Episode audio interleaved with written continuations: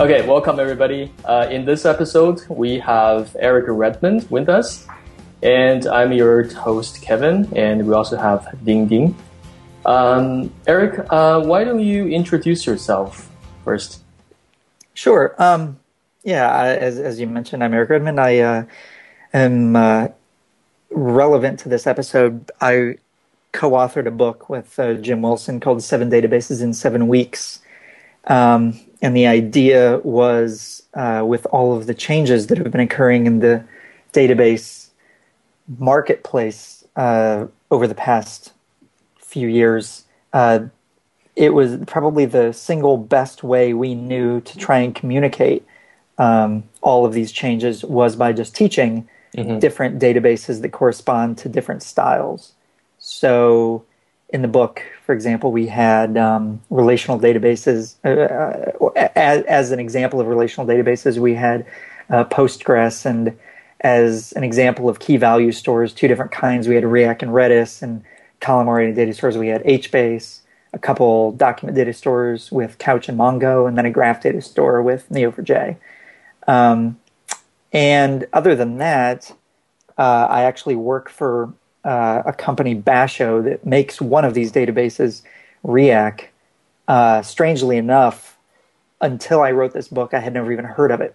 Hmm. And I was so impressed with the design. I even mentioned in the book, out of all of these databases, it was the one that struck me as one of the most architecturally elegant of the distributed styles that um, I, I just couldn't say enough positive things. And finally, I was just saying so many positive things. I guess they just decided decided to pay me for it. So now now I work at Basho. Okay. So uh, maybe maybe something about your background. Did you uh, like why all of a sudden? I mean, like I said, maybe it's not all of a sudden. Why are you interested in database stuff? Um, yeah, well, like most things, it seems like all of a sudden, um, but there's a, a, long and boring history behind it. Um, no, I've actually been uh, working in databases since college uh, at Purdue. Uh, I worked um, in in in of, of course at the time relational databases were the only real options that anybody had. Um, specifically, Postgres was where I did a lot of my work, and even more specifically than that, high dimensional uh, uh, indexing, uh, the ability to index multimedia data by um, by mapping it to a point in n dimensional space uh, was sort of the focus of, of, of our research at the time. Yeah. Um, it, it's interesting now in retrospect how almost uh, silly that that was. Uh, there are so many more efficient uh, ways of mapping high dimensional data than simply uh, plotting a point in like thousand dimensional feature vector space and, and, and doing a nearest neighbor search on it. Um, but uh, but it was still you know really interesting. It was sort of my first foray into this world as an undergrad. Okay, so you actually did some research on database in in university. Uh, so when, when well well well back up. Uh, I didn't. Yeah, my name is not on any papers. I, I definitely wouldn't go as far as saying I did research. I was okay. an undergrad that that that, uh, that uh, helped with a lot of this research, though. Okay, yes. okay, just to be accurate on the record. Okay, um, so so uh, this is Ding Ding, and uh, so your book Seven Database in Seven Weeks is awesome. And uh, I'm just curious that why it's seven, not uh, six, not eight. that is a good question. Actually, um, there was a book preceding this uh, by an author, Bruce Tate. Bruce Tate. Uh, called Seven Languages in Seven Weeks. Yeah. And the theory was very similar that if you learn all of these different types of programming languages, that'll give you uh, a very good overview of the sort of programming language ecosystem. So he's the one that picked the number, and, and we just stuck with it. Oh, yeah, I that see. actually is a very is, is a very very nice book and uh, it's very mind expanding. I think your book will be following the very similar pattern. Just um, you know, just pick seven represent representative, I guess, databases in different genres. Well, right? well, he he he he won a Jolt Award for his book, so I would very much love to win one for this, but uh, who knows? Maybe. okay. Um, so, so when you graduate, uh, did you start as a as a database guy or what? Oh no, no, no, no. So, so I, I graduated right at the uh, end of the the dot com boom. So right right when it, the dot com era crashed, sort of the end of 2002. So I, I got whatever job I could. Um, so as much as I would have loved to get into data management, I actually tried to interview with Google at the mm-hmm. time, they had less than 100 employees, and um, but since I didn't have a PhD or anything, uh, they weren't really interested. Um, although although big data management, even at that time, was something I was very very interested in. Mm. Uh, but uh, yeah, I just took whatever job I could, and I ended up being a software engineer for for a few years, and finally uh, was able to fall back into the database world. Um, originally working for a company that does Mongo hosting called Mongo HQ. Um, right. And uh, yeah. then from from there, uh, uh, moved on over to Basho to work with Riak. Cool. Cool.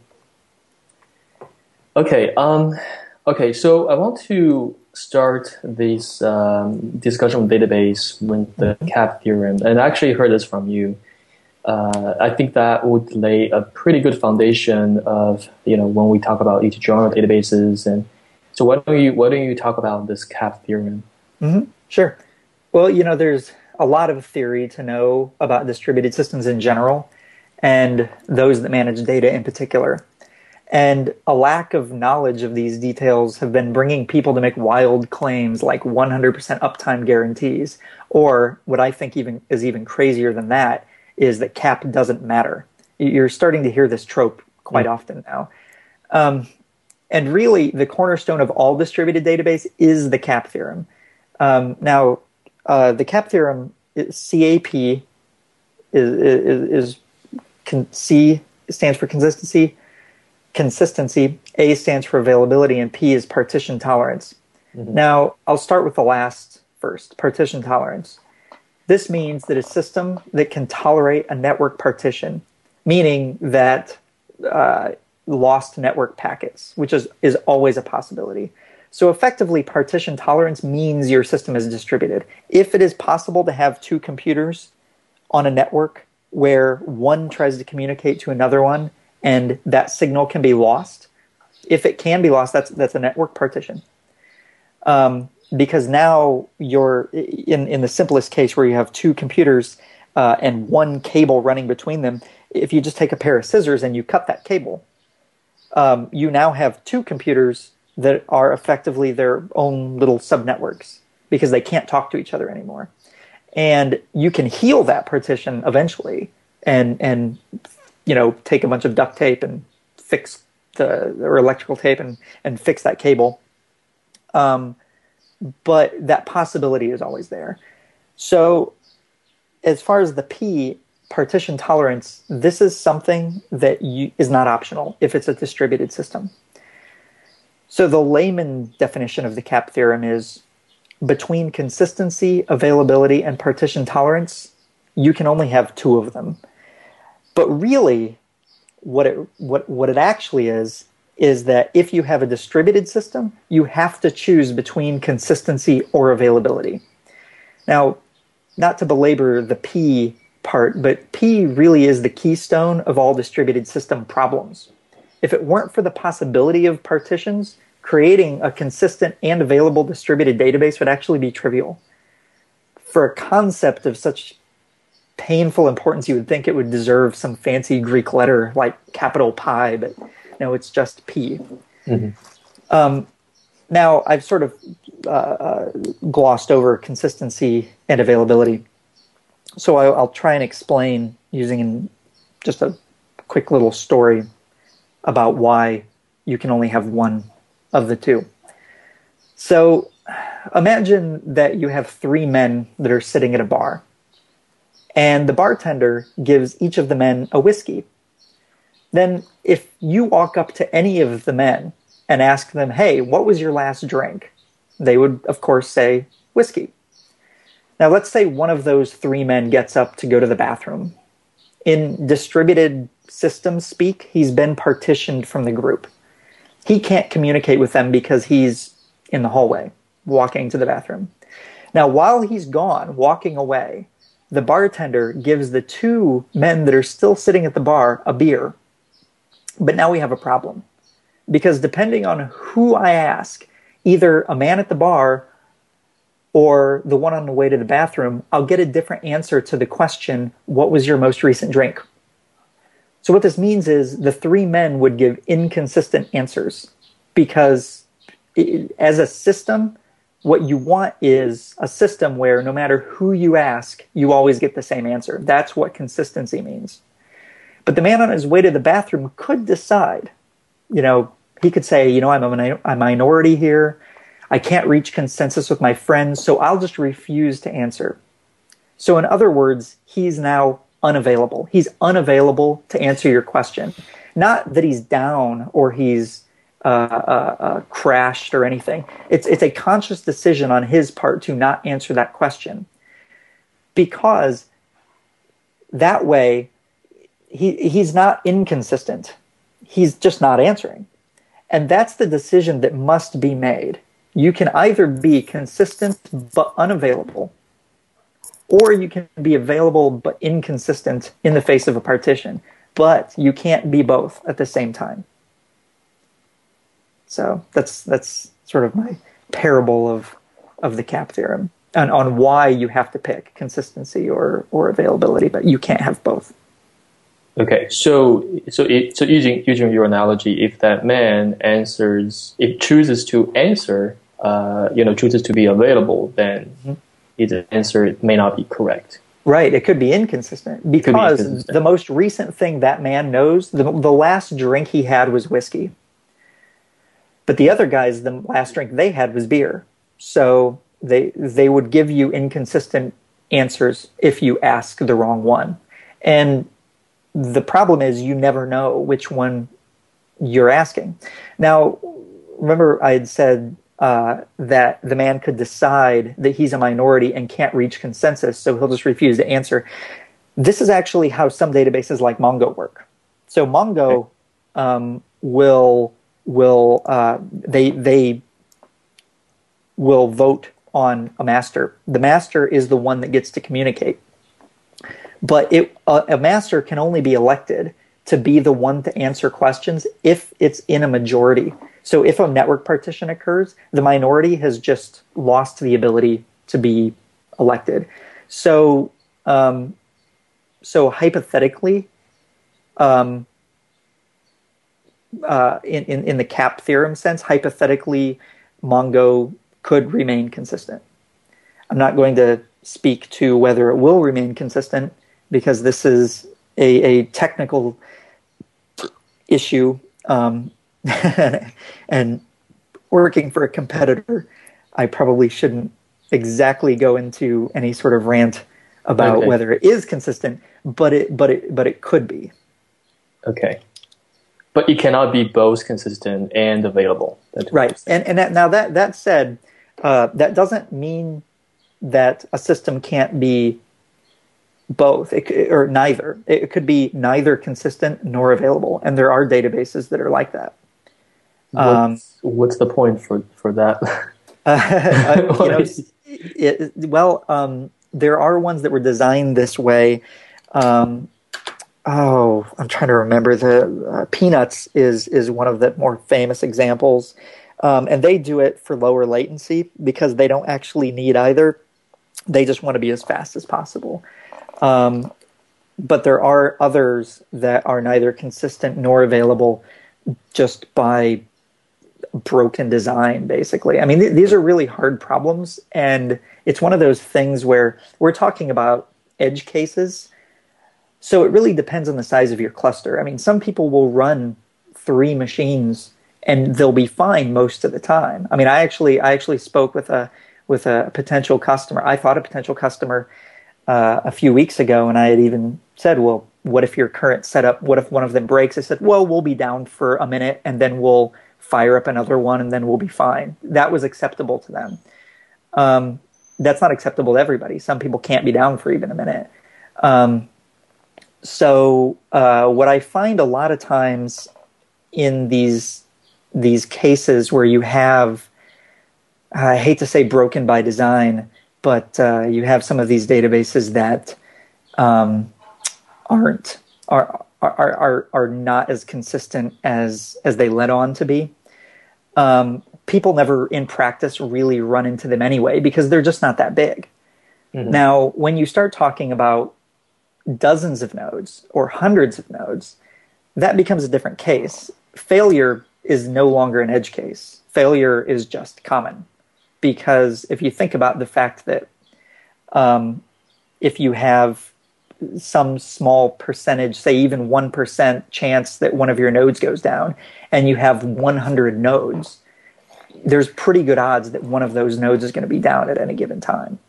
So different systems are designed, like Riak uh, is, is designed with that in mind, with that sort of high availability in mind. Mm-hmm. Now, of course, what it gives up is consistency.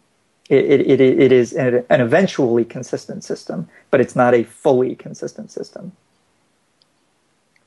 Okay. Um, so when you talk about availability and consistency, it seems like most of the databases will optimize for one of them. Is there, is there like a continuum between the two? And it's very it, much a continuum, and and it, it's not just um, it's not just a continuum between consistency and availability.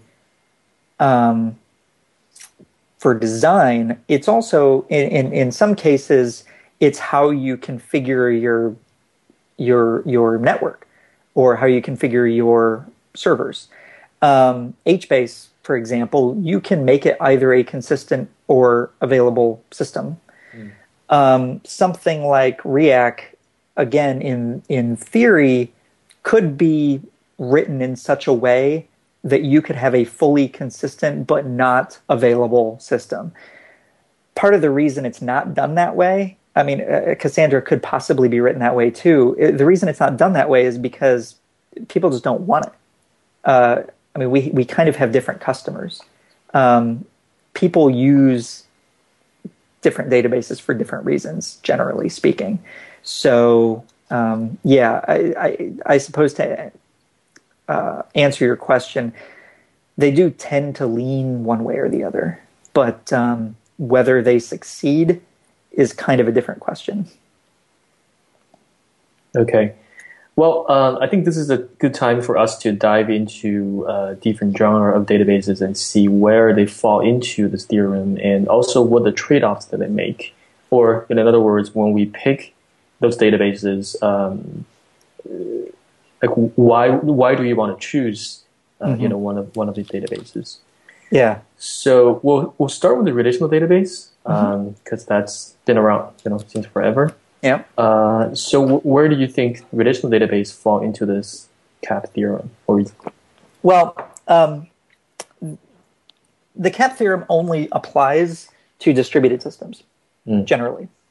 I mean, yeah, it's it's one of those things. Yes, it technically applies to non-distributed systems because you give up partition tolerance, you can have consistency and availability. But who cares? I mean, at that yeah. at that point, it's like, why are you even dis- discussing a a a uh, inherent problem of distributed systems in a non-distributed sense? Um, so yeah, like we can talk about Postgres, for example. Uh, yeah. So let's say as, distributed database. Yeah. Relational yeah. Database. So so so in a, in a non-distributed sense, you have ACID compliance. You have, you know, it's atomic consistent, consistent, completely different meaning than the CAP theorem of consistent, by the way, which makes it very confusing to talk about.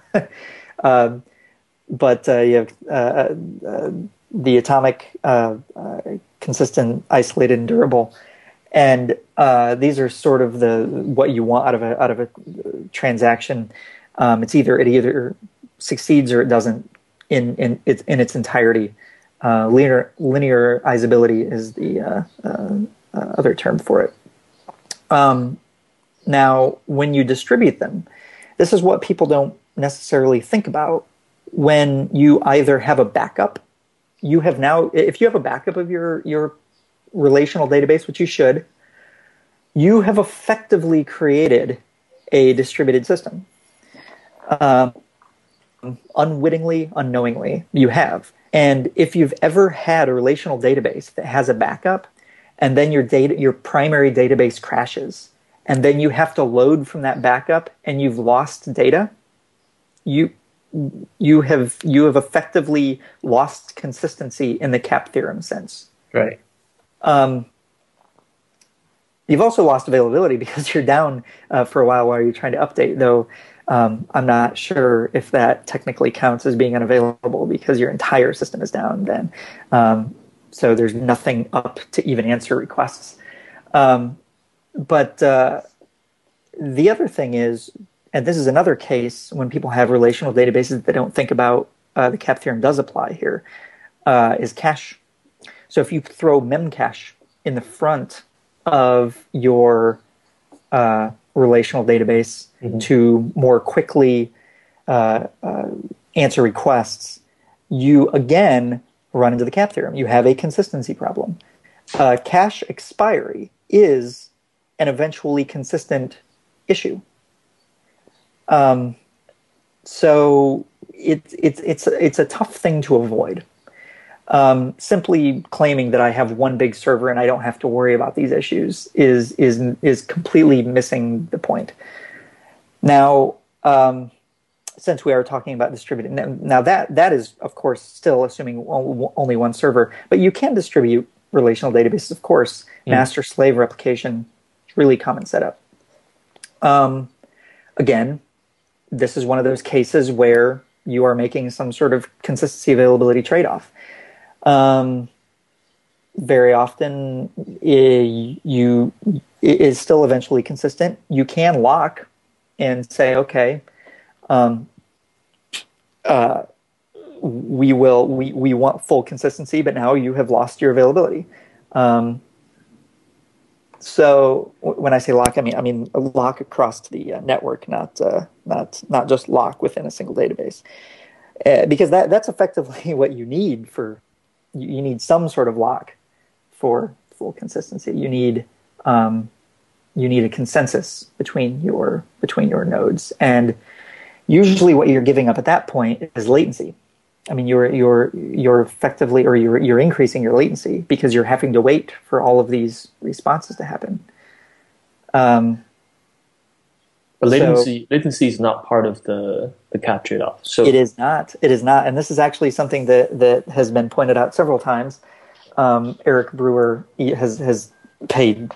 Uh, he, he he's mentioned this fact as well, and like I had said um, before about uh, uh, PNUTS, for example, they gave up consistency and availability for uh, lower latency. Um, there was, I'm trying to remember the name. Um, I have completely spaced on this name. It's like called PACELC. Anyway. Uh-huh anyway, I, I don't know. I, I, am not sure where I'm going with this one. I'm probably going to get get a little too deep in, into the, the, the distinctions between um, um, uh, partition, if there's a partition availability and consistency versus not partition, in which case you trade between latency and consistency. Yeah. So, uh, so so you talk about uh, a master slave type of like it's more like a replication type of type of scenario. Mm-hmm.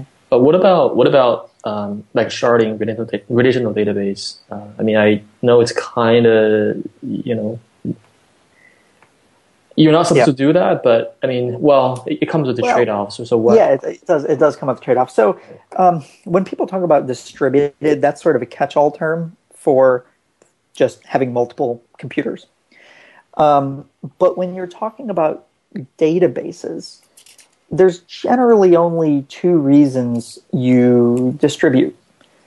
Um, either you're looking to uh, increase availability uh, by by just being up more often and and being safe if a node crashes. Yeah, redundancy. Um, redundancy, right? Or you're looking to expand resources. And so you can have, um, rather than just having one beefy server, you horizontally scale. Um, when you shard when you split one table into to live on multiple servers, that's sharding. That's expanding the resources, whether it's disk or or um, CPU or, or RAM or whatever. You're expanding the resources horizontally across multiple servers. Now, although that's a good thing, unfortunately, you've introduced an element of danger now. Because remember when I mentioned earlier that the more servers you add, the odds of any one of those going down remains the same. So, so for each server, so out of the entire group, it's a high chance that at least one of them will be down. If you have a thousand nodes, one of them will probably go down. Mm-hmm. Um, but the problem is, if you only have one copy, you have corrupted your data because you know, say say you've divided your table into 10 different servers across 10 different servers and one of them goes down, you've lost one tenth of your data. Mm-hmm. Um, so you deal with that by also replicating. And um, that's the redundancy. That's the that's the safety part. Um, but also, but also, it's good for for uh, reads as well. Uh, you can read you you can read from multiple servers. So uh, the the resource requirements of any individual one has gone down because presumably you're you're you're dividing your reads across all of those redundant servers as well. That of course introduces uh, your uh, you know the problems of having to choose between consistency and and availability though because uh, once you've once you've replicated a value to um, multiple servers, you have to keep them all in sync. And so you have to reach consensus. But reaching consensus is a very difficult thing, and a lot of times what you pay in is uh, latency. So I guess a, a quick comment. I, I, keep throwing this word consensus around. Mm-hmm. Um, the idea of consensus is is in two parts. Consensus is safety and liveness. And safety is a promise that nothing bad will happen. And liveness is the promise that something good will eventually happen. Now, there's an old paper from the 80s called the FLP Impossibility Proof that shows you can't actually guarantee both safety and, like, guarantee full safety and full liveness in a distributed system. Before this, people just sort of threw out like two phase commit, thinking that um, it would solve their consensus problems. But if a network partition occurs again, as I said, partitions are sort of the the, the crux of all distributed system problems. Um, you you you can lose liveness. You can and it's and actually you can even lose safety. So then they created three phase commits. It has better liveness guarantees, but it's still potentially unsafe. Um, again, in the face of a network partition. So um, that's why, uh, few, maybe it's been 10 years or more, Leslie Lamport uh, created a consensus system uh, algorithm called Paxos. And it is very powerful and it's very flexible. And it's also very, very complex. And there are very few good implementations out there. Um, and the important the, the reason this is important, the importance of these consensus algorithms are it's you it's unless you're routing all of your traffic through one main master server, you can't really have consistency in your distributed system. Not really. Not not not in the way that we want it not in the way that we want um, sort of uh, uh, liveness uh, in, in, in, in terms of availability. Okay. So, what we live with is eventual consistency, um, which itself is a liveness property. Liveness, again, in terms of availability. So, um, Peter Bailis et al. came up with this concept called PBS, probabilistically bounded staleness. And the point of it is to answer the question, two questions about eventual consistency. The first question is how eventual is eventual consistency? And the second one is how consistent is eventual consistency? And um, again, th- this is important because you, if, if you notice, the very first word in there is probabilistically bounded staleness. How? What is the probability of your values being stale? Um, because that's really what it comes down to in most of these distributed systems. Is when you have an eventually consistent system, you're talking about probabilities now. And this goes, this just cuts right through the heart of distributed databases. Um, because you, you, you want to be as consistent as possible, but um, in light, you want to be as consistent as possible, but you also want to be uh, as as available and with the lowest latency. And to get all of those things is just not in the cards. Mm. You're giving you're giving up something at some point. So the best thing to do is just figure out what exactly it is you need from a business case and make a decision that way. Okay. Well, we'll, we'll actually ask you to uh, give us some examples of, you know, when we get to the specific products and we sure. can give examples what are use cases that you would choose this and what would, mm-hmm. you know, why, why would not choose that. Yeah. Um, so we're still on the relational database. Oh, yes. um, I kind of want to uh, ask the question of open source database like MySQL, Postgres, and proprietary databases or you know Oracle and DB2 Sybase and so on. Uh, so it, it, seems to be. I mean, is anybody there still using non-open source database? Uh, like, what is there a reason not to use open source database for? Not really. No, I mean, so I mean, I. That's about as blunt and straightforward as I can be. There is no good reason not to use an open source database.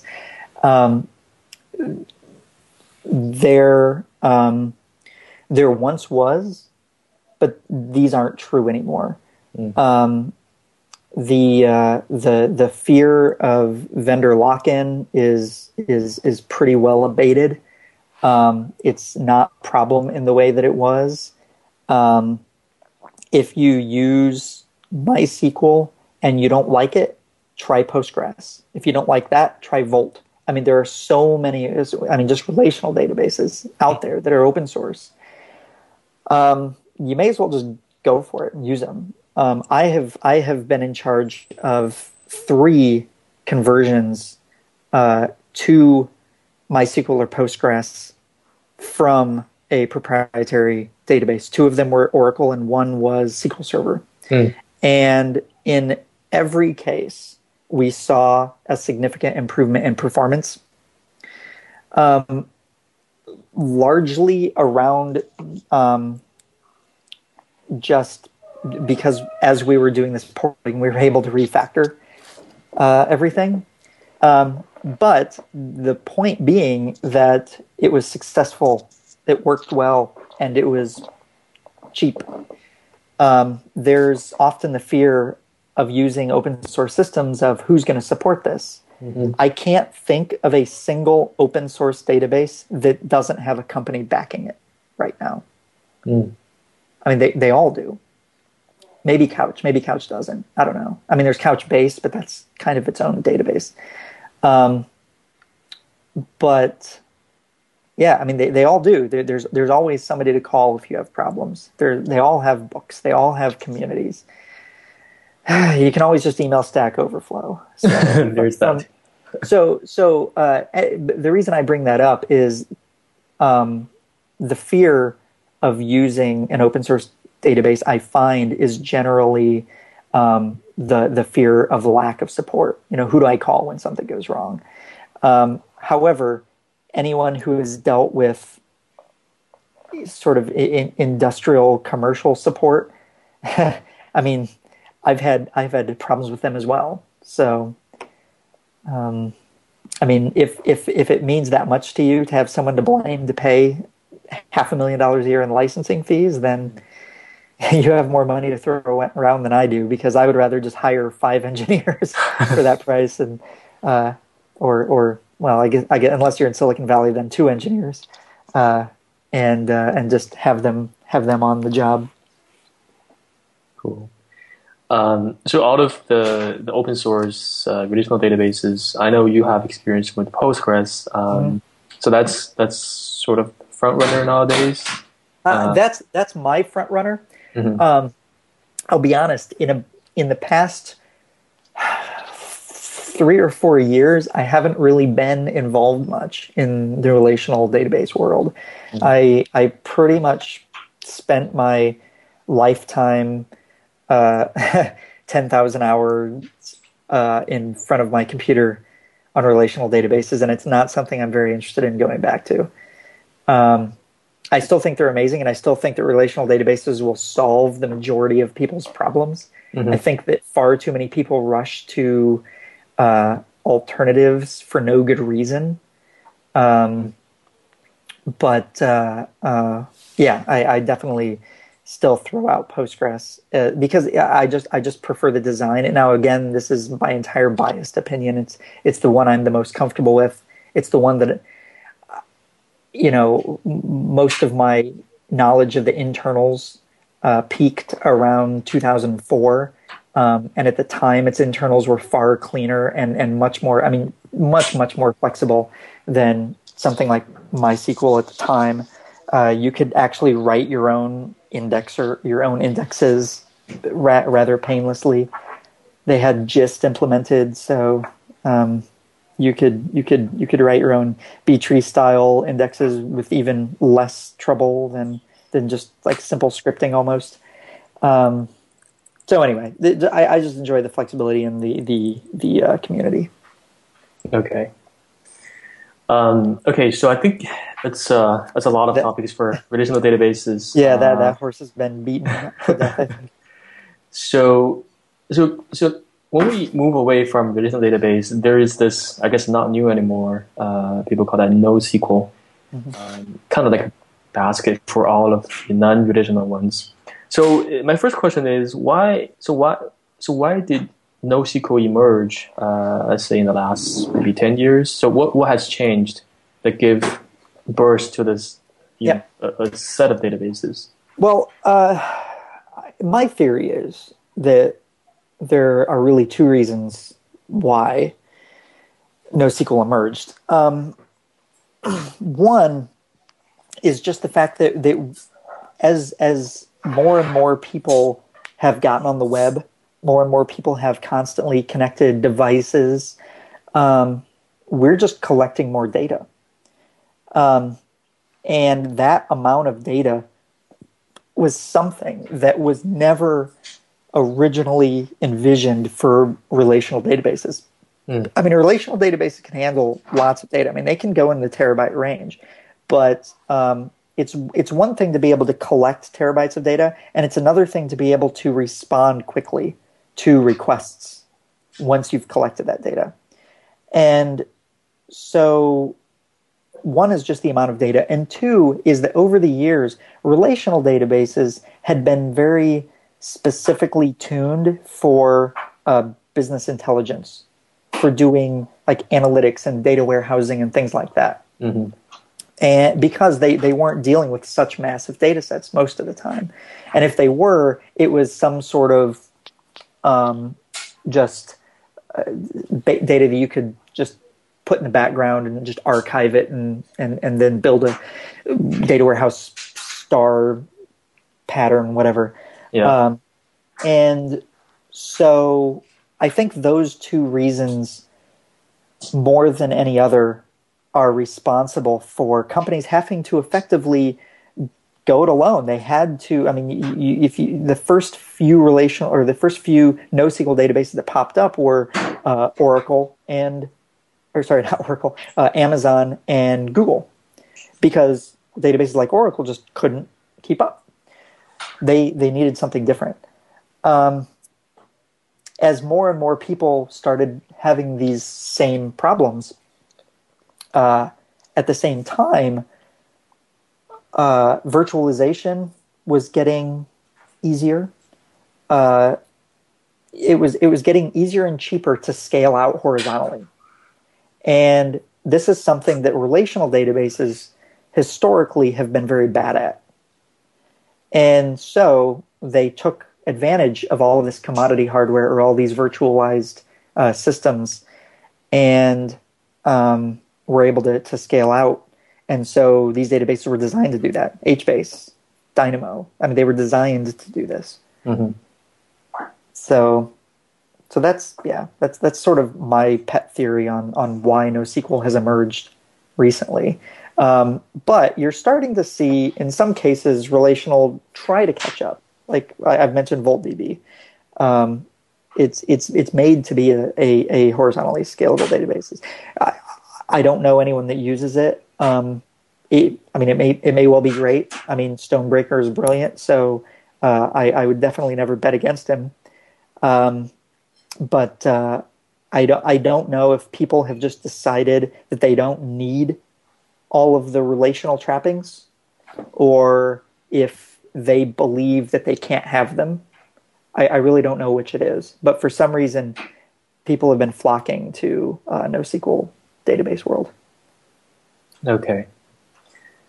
Okay. Um, well, so, let's uh, go to. Yeah, Ding Ding, go so, ahead. Uh, so I think so. In the choice is that you you can build a distributed relational database with each relational database node, so you can have hundreds of Postgres nodes, and uh, just build an upper layer to make it distributed. So I, I, I want to ask what's your opinion over that against the NoSQL solution? Well, um, so it's interesting if if you think of that architecture and you look at the architecture of uh, something like Mongo, yeah. you'll see a lot of similarities. Yes. Um, where you have a master node that replicates, and then you'll have your mongos server that acts as a router and your configurations that track where different keys go and they'll they'll they'll feed mongos to decide okay uh, uh, these this shard goes over to this replica set this value over to this replica set um, very similar to the way you would do it manually in a relational database but again your problem comes down to the CAP theorem um, it comes down to the to the fact that um, you still have to make a consistency or availability trade off. You can use something like Postgres, but you don't really get all the benefits anymore. You can't really easily or or, or realistically join, for example, across a network. Um, right.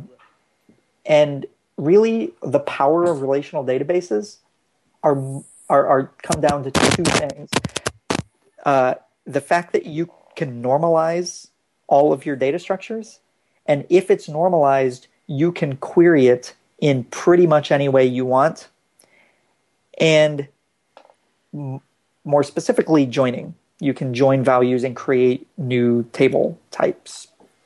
Um, as, or, or relations that, that, you that you get as a response, and uh, you have effectively lost the ability to do both of those once you start sharding your database, your relational database, once you start distributing your relational database, unless you're just doing straight up replication.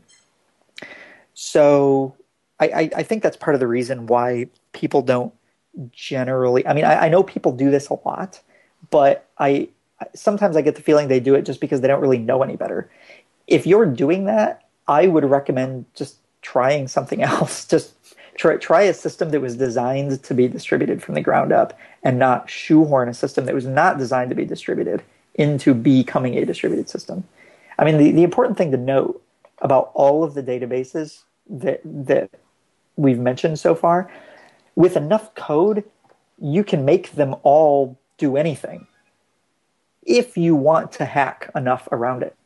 The question is, how much effort do you really want to put into designing your own kind of database ecosystem, which is effectively what you're doing.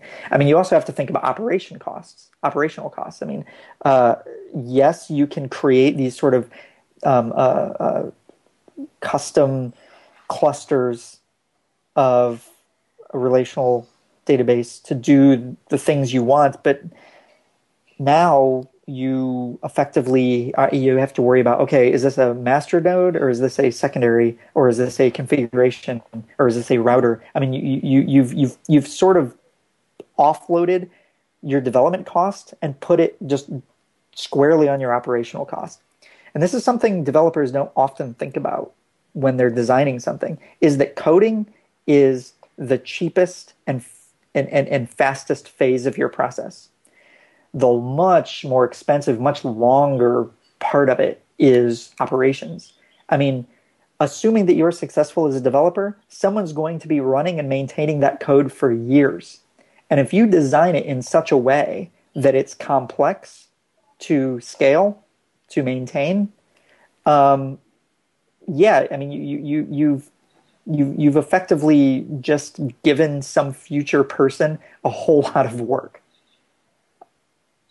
So this is why I would recommend again taking a look at if if you were talking about a distributed system again as I said you know before if you're not distributing you know fine just use a relational database. They're easy. They have tons of uh, um, uh, they have they, they have a ton of research behind them 40 years. SQL is an amazing language. It's the most successful language ever. I mean think think of any language that's been around that long. I mean C. I mean the, the, you're talking about C and SQL um, and so or, or, in some form. I mean obviously the, not the sql specification. That's that's much newer than 40 years but the whole relational uh, concept. Um, so yeah I, I, I would again if you're distributing go after a NoSQL solution.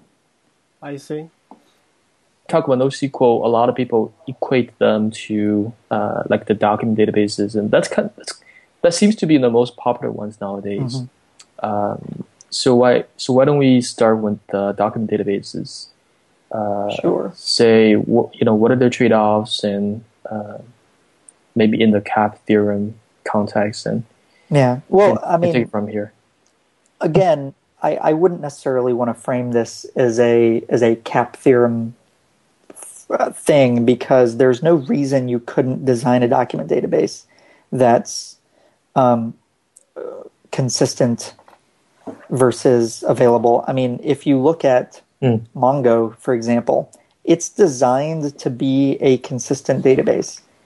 Um, one thing I will say is that Kyle Kingsbury recently wrote a series of blog posts about many of the databases that we're talking about here, where he stress tests them. He actually creates artificial partitions and, and queries them uh, in, in different scenarios and looks at the failure rates. So a lot of what, what, what he uncovered is a lot of the claims that are made by some of these implementations don't necessarily hold up um, in in a very tough scenario. Now, again, fairness being what it is in the real world, these may not come up quite as often. I mean, he really hammered it, and uh, one of the losers uh, in, in his initial attempt was the default settings that come with Riak, um, which was kind of painful for some of us mm. at Basho to to have to see. But I mean, there are settings that you can you can make it uh, better, and most of the databases did. Uh, they there were configurations that you could you could follow.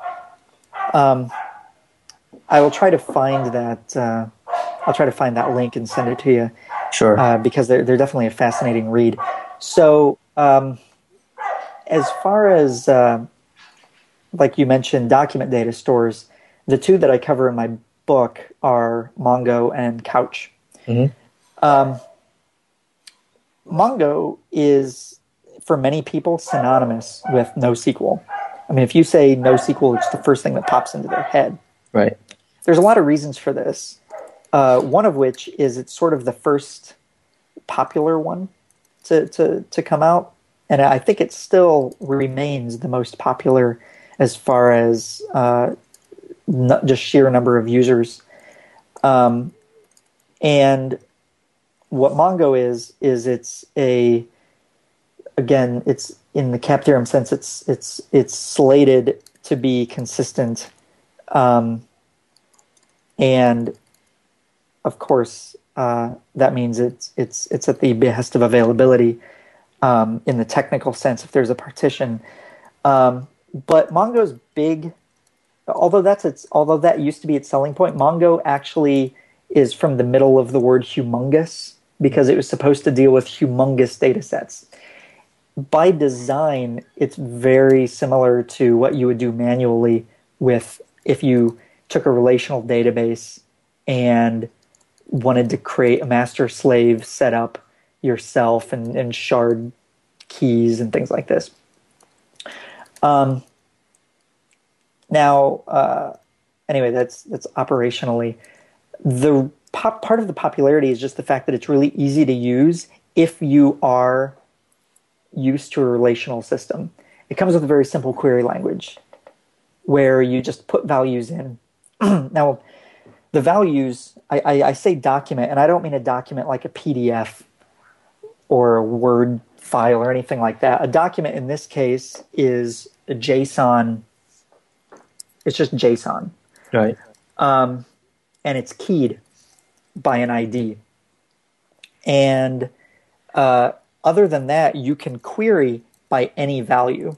Now, this is actually really important if you are designing something and you're not entirely sure where you're going to go with it. Because unlike a relational database where you have a very structured schema and you have to say, okay, I'm going to have a, a person table and a person's going to have a first name and a last name. And then later on, you decide, oh, I want to add middle name too. Now you've got to create a new column called middle name. You've got to actually tell the database what that schema is in a document data store like Mongo, Couch as well, you don't actually have to tell it anything uh, in advance. You just give it values. You just give it a key value. And just like any JSON, it, you could have the key would be first, and then it would have a first name would be the value, last colon last name would be value. And then if you just decide you want to start adding middle initial, you just or middle name, you just start adding middle name fields um, you don't have to migrate your old data in any way. Now, this obviously has a cost on on the back end. In the query, when I when I mean back end, I mean uh, uh retrieval. It's yeah on retrieval when it's easy to put values in, but when you go to pull values out, your code has to deal with the fact that there might be nothing there. Um, so over time, your code could get crufty. Um, but if you're going very fast, this is a trade off that people don't mind paying, especially developers. Um, Couch has the same same benefit. The difference being, though, the way you query Couch is uh, you actually write MapReduce, and uh, that MapReduce is is a view over your data in some way. So, if, for example, you wanted to be able to query by last names, um, you would write a map reducer that would extract last names out of your, your values. And then anytime you would do a search, you would say, okay, search for anything, you know, search for values that have been extracted by this MapReduce view. Mongo doesn't require you to do that on for its query mechanism, it's much more like a relational database where you will just say, oh, give me every last name that matches this last name, or give me everything between this last name range. Mm. Um, so it's much, it feels much more like a relational database. Now, that said, it's not a relational database. You don't denormalize it. Or sorry, you don't normalize it. It is, it is almost inherently denormalized. Um, and you can, since it is JSON, you can nest values. So your person could contain an array of pets. So in a relational database, you might have to create a separate pets table and then join them with a person. In this case, your person would just contain pets. Um, now, again, that makes it really easy to build and it makes it really easy to put data in. It makes it slightly more difficult to get data out because uh, if you just, for example, want the names of everyone's pets, you have to do a more complex query than you would in a relational database where you would just say select star from pets. You would have to say, okay, get all the users, now find all the pets, now extract those names, and then give them to me as a list mm. or as a collection. So, so it adds a little more complexity when you when you write your queries. And this is something you'll find with most NoSQL databases is it's much easier to get data in than it is to get data out. Um, and this is part of the reason, in my opinion, you're seeing popularity of other analytics tools, sort of third party analytics tools like Hadoop, which is like a, a map reduce engine. Mm. Um, where where it can perform queries across uh, the system. Uh, it's predicated on the idea that it's when you have terabytes of data spread across multiple servers or petabytes of data, it's cheaper to take the algorithm and just send it to the servers, let them compute a value, and then give it to you, than it is instead to what you would do in the relational side, where you would stream data and then compute it because it, it doesn't matter because it's all in the same box anyway.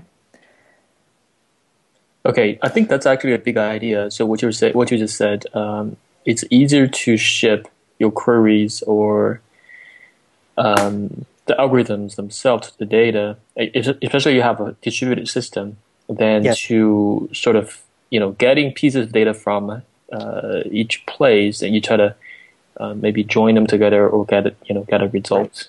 Yes, I mean, uh, yeah, yeah. I mean, again, it's um, it's it's just it's just a matter of reducing the amount of data going over the wire. Mm. Um, it's just, I mean, when you're dealing with big data, you very often have to invert your way of thinking, and this is just again, this is just one of those cases where you sort of invert the order of operations that you're normally used to doing um, one of those inversions I mentioned before, where very often you don't necessarily think about how you're querying the data. You just put it in there and then you worry about querying it later. Now, that obviously has its own cost. Um, you're going to be paying these costs anyway. In a relational database, you just pay them in a very different way. You pay them up front, you pay them in the design phase while you're sitting down designing something. I mean, how many times have you done a application that you're using a relational database and you start with a whiteboard and you just start drawing tables? Mm-hmm. and and saying okay we're going to want to do this and we're going to want to do this and this is what our scheme is going to look like. And then you start coding. And say oh crap. Uh, I, I need a different table or I need a join table to sit in between these because the join needs to actually uh, have another value hanging off of it so I need to create a new a whole whole new table um, these design decisions are very trivial when you're dealing with a lot of these NoSQL solutions. Mm-hmm. Yep. But the querying is more difficult. Yeah, I guess they complement when the relational database where querying is really powerful, really super easy. Yes. Whereas, uh, you know, when you will start to add data, then you'd start facing the CAP theorems. Um, So I still want to talk a little bit about Mongo because that seems to be the popular one. Mm-hmm. Um, sure. So we kind of talk about you know in terms of um, availability and um, mm-hmm. some of the trade-offs, but from a data modeling point of view, I think you know just if you just compare relational database with let's say a Mongo data, right. uh, it, I, feel like Mongo is almost it, it's very opinionated way it's like a, if you know exactly you want to traverse the data, then Mongo is perfect, right? Because you, uh, let's say in your example, person and cat, and maybe cat has uh, toys. If you know you always go from person to cat and, and, and to get toys, you never would just, you know, aggregate some toys uh, that way, then it's perfect, right? You can always just go that way. Uh, but I guess the sacrifice is uh, well, you lose the flexibility. You, you, you, may not anticipate. You, you you do need to do analysis on on toys. Well, yeah, and, and that's so? what I was saying. You you the flexibility you lose is is the query flexibility of a relational database. Mm-hmm. Now, that said, no database has the query flexibility of a relational database. Yeah. I mean, the, the relational database design, SQL is a query language. It is it is a declarative query language. Yeah, structured um, query language. Yep. It's it, it, it is structured. Yeah, yeah, and uh, but that's that that's that's kind of exactly its strength, and and largely it that that is its biggest strength.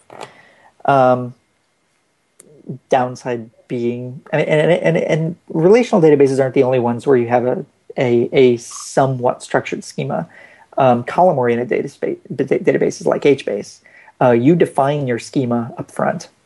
Um, Cassandra is another. Um, it's it's topologically Dynamo based like Riak is, but its data uh, its data structure is column oriented like HBase is uh, where you'll define a uh, it's not it's not a schema, but uh, you define what your column families are. Um, now they do have a little more flexibility than a relational database in the fact that that you can, you know, like the problem with a relational database is you put one value per row, for example. Um, whereas in a column-oriented data store, you can have as many individual discrete values as you want without adding rows. You're just adding that value because data is stored in columns rather than in rows. Um, sort of a, a, a simple example would be a wiki, where the key might be the title of the wiki page, and you might have multiple versions. Um, in a relational database, if you did this, unless you denormalized it, uh, if you just said, okay, my page table will have one column or one, uh, one column for the title and one column for the contents of the page. What you'll find is the title never changes, so you'll just be replicating that a lot. And then the contents of the page change quite often.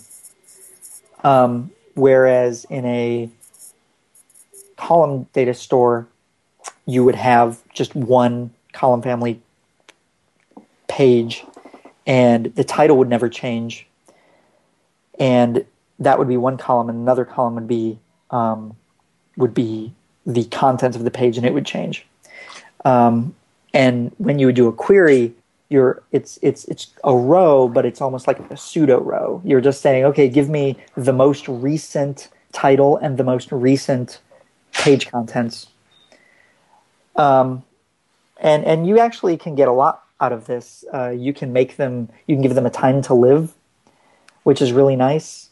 Um, there is a reason that um, uh, Facebook, their messaging system runs on HBase. Uh, and the, the ability to have messages that have a time built-in time to live is is is something I presume that they are able to leverage. Um, and also, you know, it scales like crazy.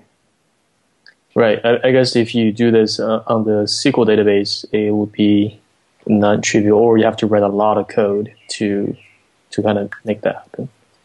Yes, or or you or you would have to have some sort of custom extension. I wouldn't be surprised if something like Postgres had a had a had a time to live extension mm. um, or a timestamp or something. Generally, what you'll do is you'll just timestamp a value, and then as part of your query, you'll just say, "Give me this range," and then maybe manually and delete uh, everything that's outside of that range. Um, but uh, uh, I mean, that would be you know one sort of trivial way of, of doing it. But it's nice to have these these these things built in. That's for sure. Mm-hmm. And again, like I had said before, um, most of these databases with enough code, you can make them do anything. But how much code do you want to write? Right. Okay. Yep. Um, yep. So, uh, as you mentioned, uh, you mentioned some current DB like HBase and Cassandra. So, when we talk about document document DB, to me it seems like it's similar like current DB, but with fewer limitation and more improvement. So, what's your opinion of these two and the difference between them? Um, now, actually, a document DB is much closer to a key value store. Um, in in in this way um, because like mongo or couch whether whether it's queries or views, by default, it's not actually indexing the values. The only thing that's indexed is the ID, which is just yeah, yeah. a key lookup.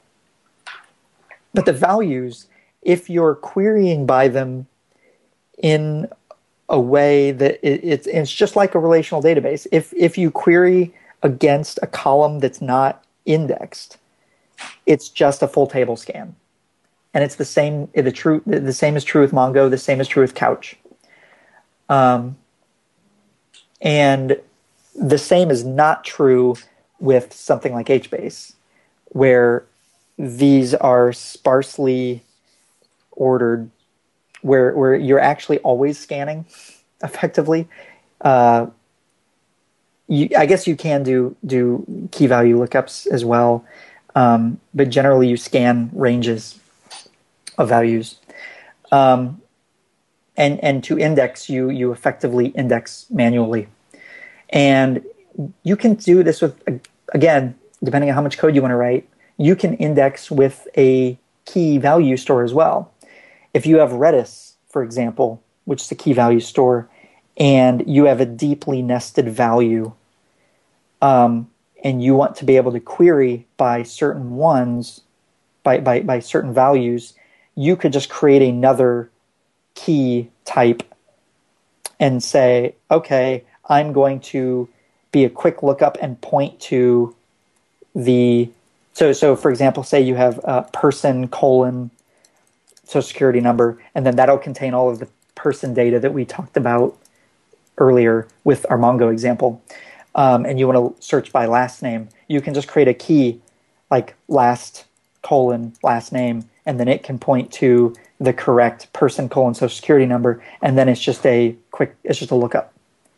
Uh, and you can do this with a key value store, this relational database, um, obviously, to do it effectively, you need some sort of ability to scan.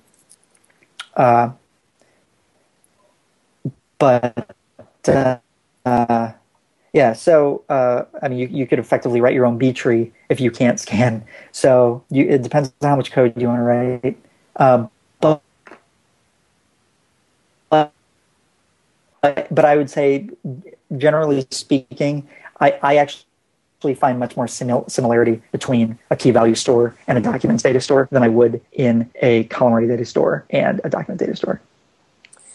Yeah, I, I would I would say that as well. I mean, I, I feel like one way you can look at document databases is they're also key value stores, but the value can just be nested. Uh, yeah, just whatever. Mm-hmm. Yeah, just whatever. And, and you know, Riak, for example, all values are opaque meaning that it doesn't care what the value is. So you can actually put JSON as a value inside of Riak.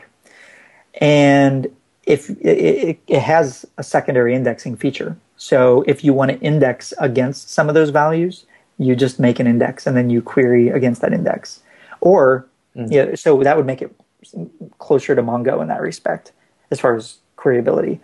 Um, on something, if you wanted to use MapReduce, you could do that too. In which case, it would be something more akin to Couch, although Couch is considerably more efficient on the way that it builds its views because it because it pre-builds them, um, and and and then just keeps them updated uh, uh, using partial MapReduce as as you make updates. Um, but uh, yeah, so so yeah, I think you're absolutely right. The uh, uh, there there's much more similarity than than differences in that respect. Okay. Well, we kind of talked about the document database and column database already, uh, mm-hmm. and you mentioned uh, Mongo Couch and HBase and Cassandra. So let's actually move to the key value stores. Um, we actually touched on Redis already. Mm-hmm. Uh, so maybe you can talk about Redis and React kind of you know in comparison and yeah, both its key value stores and what what's what are the characteristics of, of each and so on? Um, sure. Yeah. Um, the reason the reason I added two key value stores in this book mm-hmm.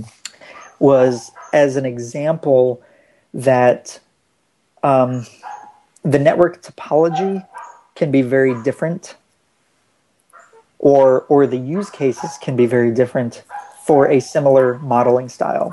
So a key value store is effectively like a hash map or or a dictionary or an object that you know if you're a JavaScript person, um, where you just have some key, you store a value with that key, and then if you want the value later, you, all you require is that key to get the value back out. And um, this is really useful for many things, one of which is caching. And that's where Redis excels. Redis lives entirely in main memory. It's mm-hmm. very, very, very fast. Um, and it's it's it's clever in the fact that it's val it it's sort of designed for those caching use cases where you want some sort of intermediary between the way your data might live on a different backend, like whether it's a relational database or Couch DB or whatever, and the way that you might want to use it. Um, and in this way, it's it's it does this by being able to store values that aren't opaque in the way that they are in Memcache. In Memcache, all values are strings. If you do any encoding, it's entirely up to you. Mm. You can turn them into lists, you can turn them into objects, hash tables, whatever, but you just have to store it as serialize it as a string, store it as a string, pull it back out, deserialize it into whatever value you want. Redis does a lot of this work for you. And more interestingly, so so it, it supports uh, limited data structures like lists, uh, sets. Um, oh, it can do uh, um, key range searches by wildcard.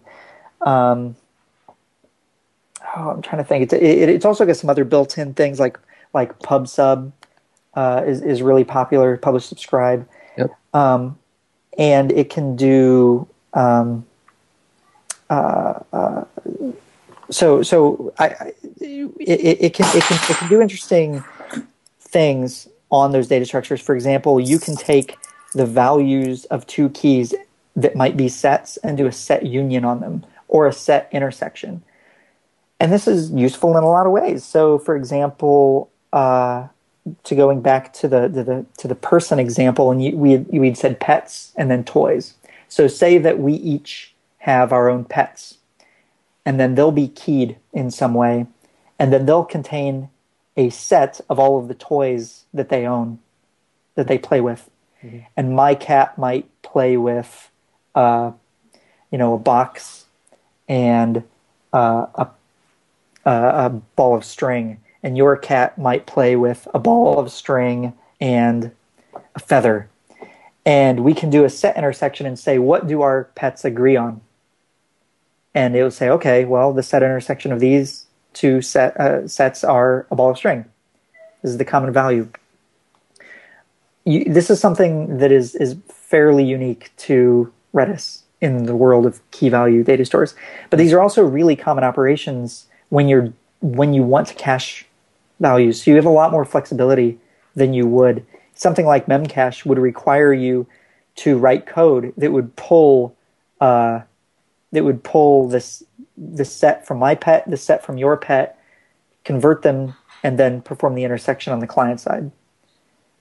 Uh, very, very powerful. Part of the reason why its adoption is is so high for for these use cases. Now, one thing it's not great at is um, uh, it's it's not durable. I mean, it has has durability options, but that's really just so in in the case where uh, uh, a node might crash. It's it's fast to warm up, um, and uh, and uh, uh, as far as being distributed, um, it's not it's not to the level of many other distributed systems. So uh, I have seen a lot of people, uh, maybe not a lot, but I've seen some people that use when you talk about Redis in the ca- uh, caching context. Mm-hmm uh, it, it's mostly read, right? So you know, in the cache situation, I've seen people that they use Redis as like an intermediary to yes. their database, and uh, yeah. so instead of all the operations touching database, they can uh, you know just put in the memory and it's fast and it is. It's actually faster to write to Redis than it is to yep. read from it. Um, oh, okay. yeah, I, I, I did experiment once before, and I, I think I was able to get a hundred thousand operations um, writing and then eighty thousand reading. I don't remember what the time frame was. I want to say a second, but that seems. I don't. I actually don't know. I think that might maybe that is true because it is just main memory. so, um, but uh, uh, so yeah, uh, and and that's part of it is, is because it has to convert the value into something when when it when it reads. Um, so yes, absolutely, and and actually, I I I, uh, I often recommend this a lot. Is uh, it's for data transformation, is using Redis as an intermediary. Um, I actually did a sample project. Actually, at the very last chapter, I forgot about this. The very last chapter of the mm-hmm Seven Databases book, um, I use Redis as an intermediate uh, data transform from a tab separated value into a document that can is suitable to be stored in Couch. Mm. And the reason is is because it was much faster to find duplicates in Redis than it was to try and do a write to Couch that may have conflicted version wise because if two if two writes are going simultaneously because this is a multi-threaded um, uh, application to go faster. If two writes are are going at the same time, um, then Couch will reject a, a, a, the attempt at one of them, and then so it has to go back to the application and say, "Okay, Couch rejected this," and then it has to read Couch again to get the newest revision number, and then attempt to write again. And sometimes that round trip will push it back again because another write in, has succeeded in the interim, mm-hmm. and mm-hmm. so you you can you can uh, fill up your your write buffer rather quickly. Um, so uh, so yeah, definitely, absolutely. I, I, I 100% agree with that as well. It's not just caching. Mm-hmm. Uh, that's just the most common use case.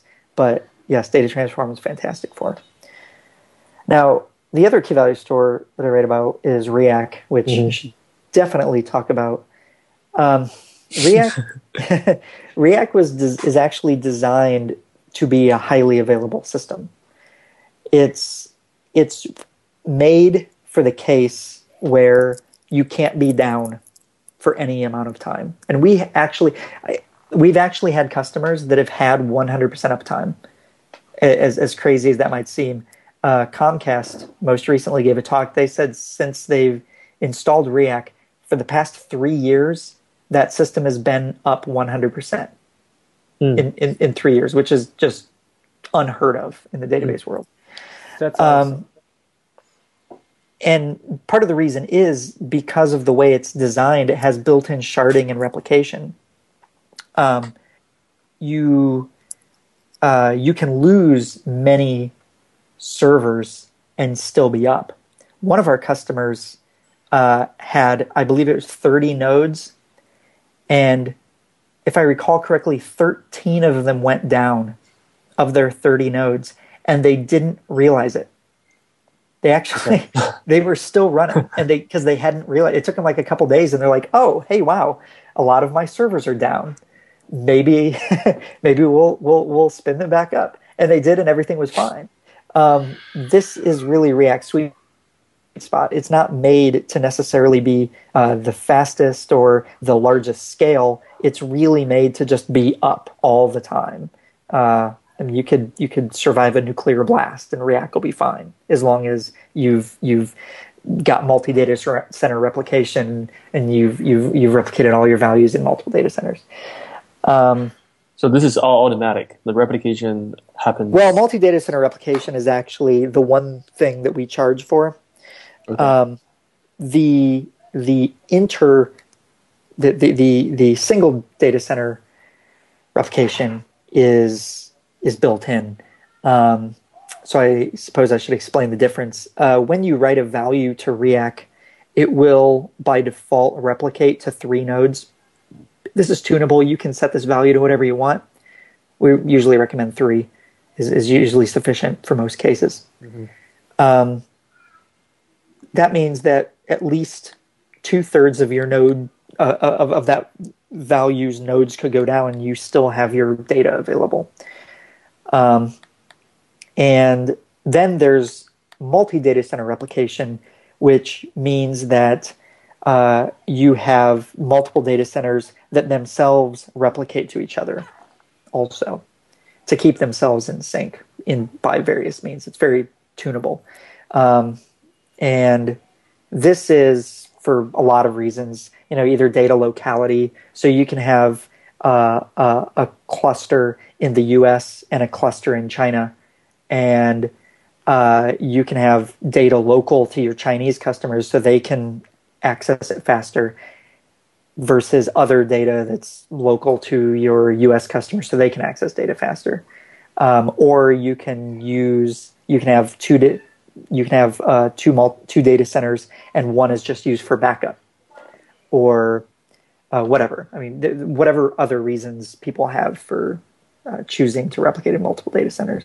Hmm. Uh, by the way, uh, I'm just curious: Is React? Do, do you, are you aware of um, companies using React in China? Is it back? Um, is that a big? I I'm not actually, and that is that is definitely something that I'm very interested in. Oh. Is um, I mean, anybody interested in helping spread the word about Riak in China, I'd love to hear from them.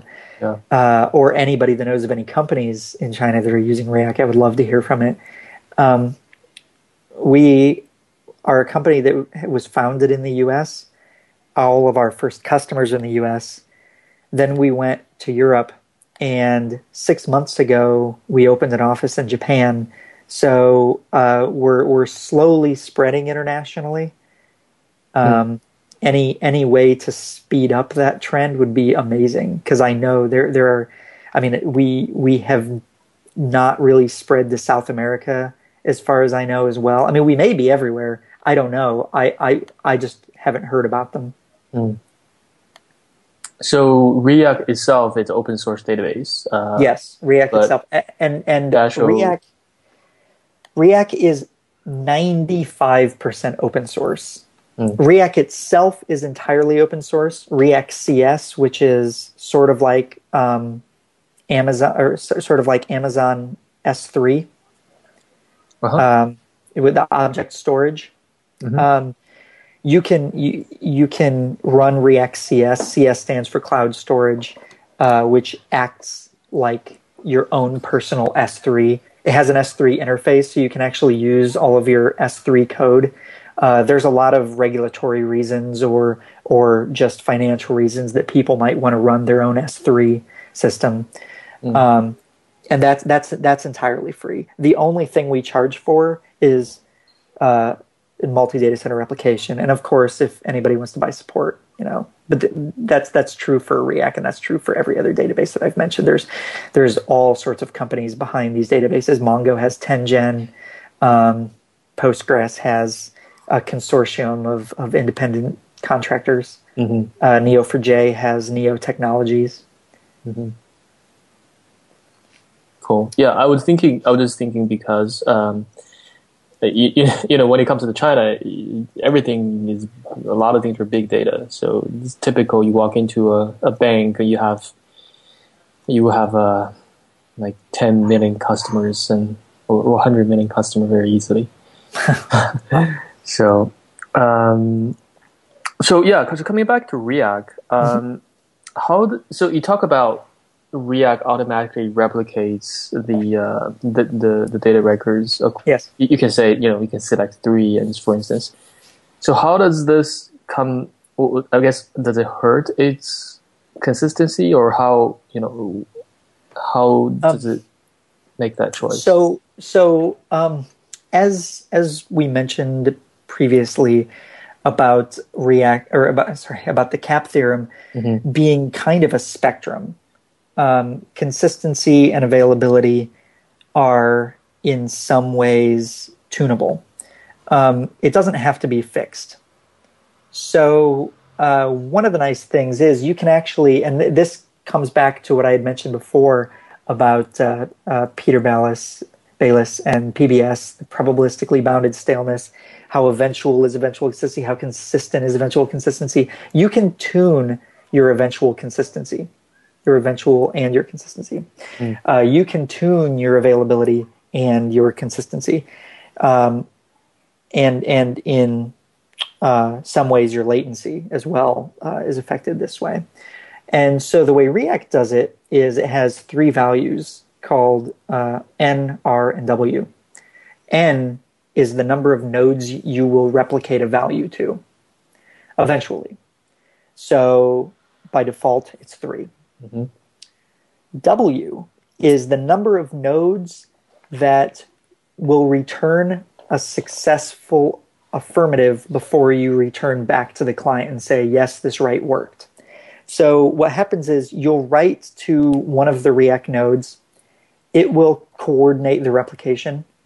And so if you set W to 2, what it'll do is even though eventually all three nodes will have the value replicated that you want, it'll only wait until two of them return a positive value and say or a success before it says okay i was successful. And r is the last one which is the same thing but for reads. So you will read from you'll attempt to read from all three nodes. But uh, two of them if you set r to 2 only two of them need to return a successful value to get a result. You're not going to wait for all three.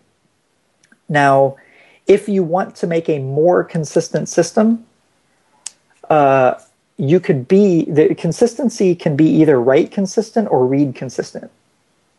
Hmm. So, uh, so for example, say that I have my n value, and I want to be certain that my write has been replicated to all three. So I can set W to three and say, you know what, don't even return until every value has been replicated. Mm. At this point, you can be pretty certain that successive reads are going to contain that value. But you have, of course, slowed down.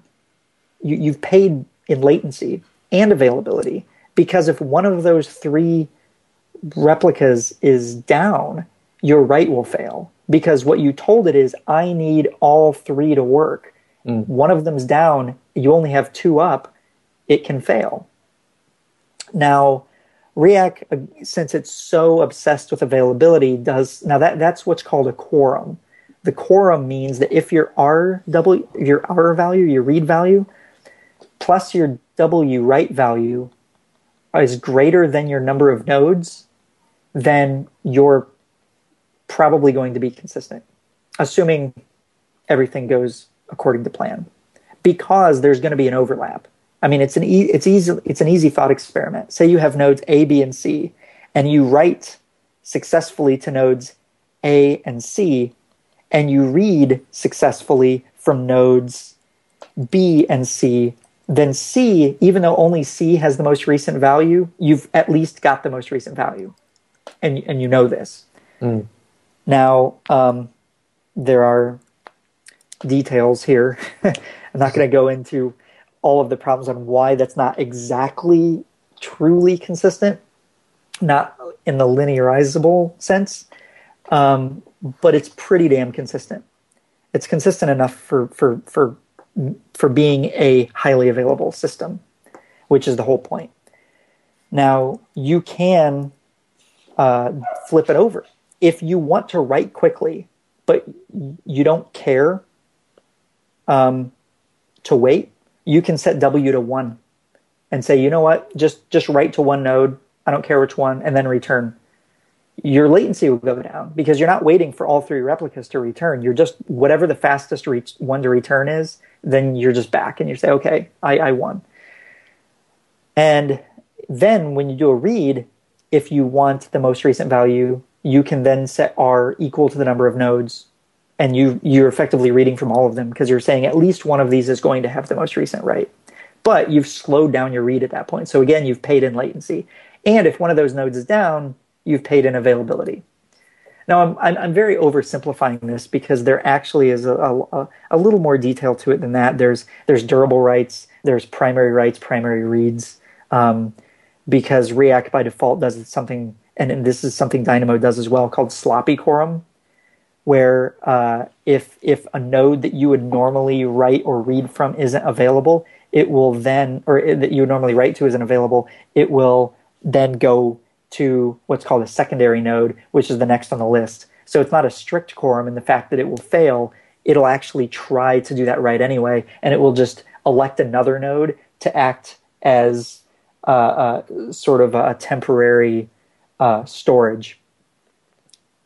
So I mean, this is sort of like if you're at your if you're you've gone on vacation, and while you're on vacation, you have your neighbor collect your mail for you and then once you've come back from vacation, your neighbor hands you all your mail. In mm. Riak, this is called hinted handoff. So once the node has rejoined because it had crashed or there's a network partition or whatever, when the node rejoins, all of that data gets given back to the primary node, the one that should have had it all along.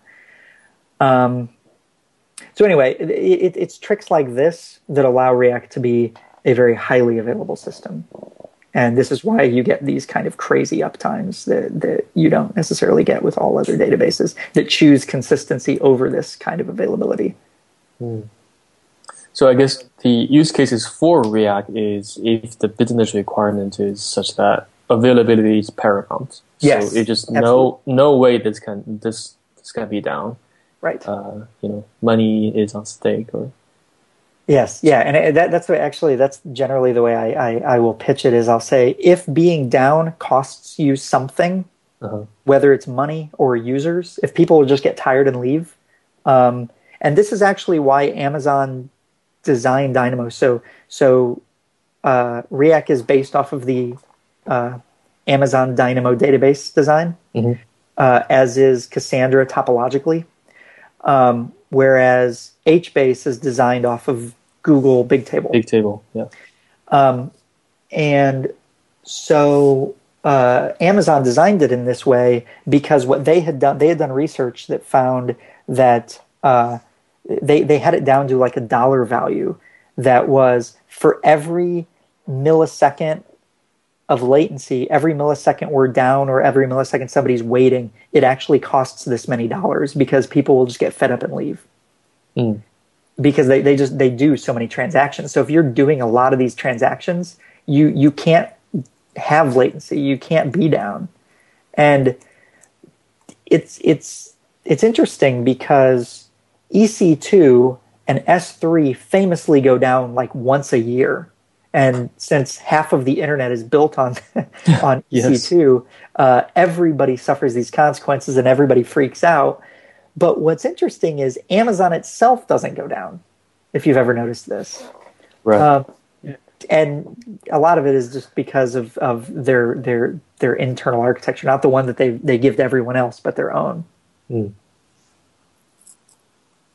So DynamoDB um, so DynamoDB is, uh, I think it's hosted, right? So it, it's yes. database as a service where you can just correct, you know, spin up. And, but Riak is a little bit different. It's not hosted. It's it's open something source, and right. you install and right, you can yes. buy service. I see. Yeah, I, I am not entirely sold on what DynamoDB is for, huh? um, because my general feeling is if if you require such extreme amount of uptime where you need to use something like Riak, just completely handing that off to a third party just seems weird to me.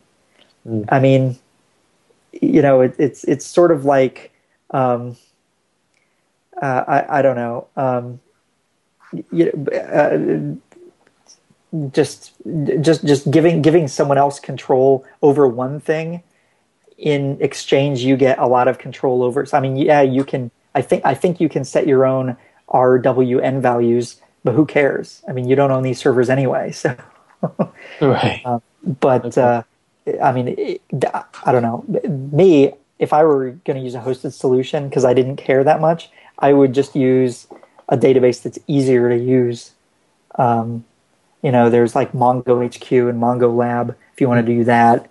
Um, there's Redis to go if you want to use hosted Redis. I mean, there there's so many options. I mean, there's there's uh, Heroku hosts Postgres. Postgres. Yep. Um, so there, there's a lot of other options for hosted databases. Um, I don't know. I'm probably going to get flack for saying that. I'm not. I'm not telling anybody don't use it. If you've got a good use case, go ahead and use it. But it definitely wouldn't be my first choice. Yeah. Well, uh, one one one uh, scenario f- against kind of Dynamo or Amazon in infrastructure in general is if everything else uh, your well your infrastructure is solely based on EC2, then that's that's great. Um, but you know if if you have infra- infrastructure away not on Amazon's cloud then uh, you have to pay extra latency to, to retrieve yes. the data. Yeah, yeah, that's true. And you know, uh, of course, they they design it that way, right? I mean, they they they absolutely want you to use all of their um, infrastructure for everything, and yeah. they've they've very much set it up in that way. Now, there are there are outlying cases. I mean, if you have a lot of money and you're a huge customer, you can use like Amazon Direct Connect, which costs I don't know like six grand a month or something. Mm. You have a co-located data center and a fat pipe relatively low latency. I mean, you can do all of these things, but uh, um, I mean, those cases again, I find strange because if you're to that level, why are you using EC2 anyway? Um, or you know, why why why are you letting them host anything? So, but you know, there's there's a lot of customers that, that love it, and, and and I guess I I can't speak too poorly because. Uh, um, you know people are people are using it successfully. I'm just uh, maybe I'm a little more paranoid than than everyone else.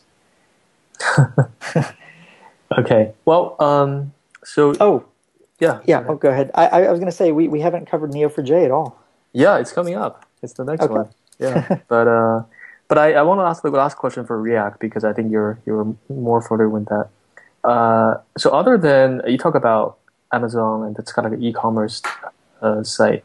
So other than that, what what type of other use cases or scenarios that that oh, uh, um, can benefit from high availability? Yeah, uh, there's oh, there's all sorts. I mean, we have we have video game companies that are that are using our stuff to uh, uh be the backend for, for example, like user data and session data, things like that.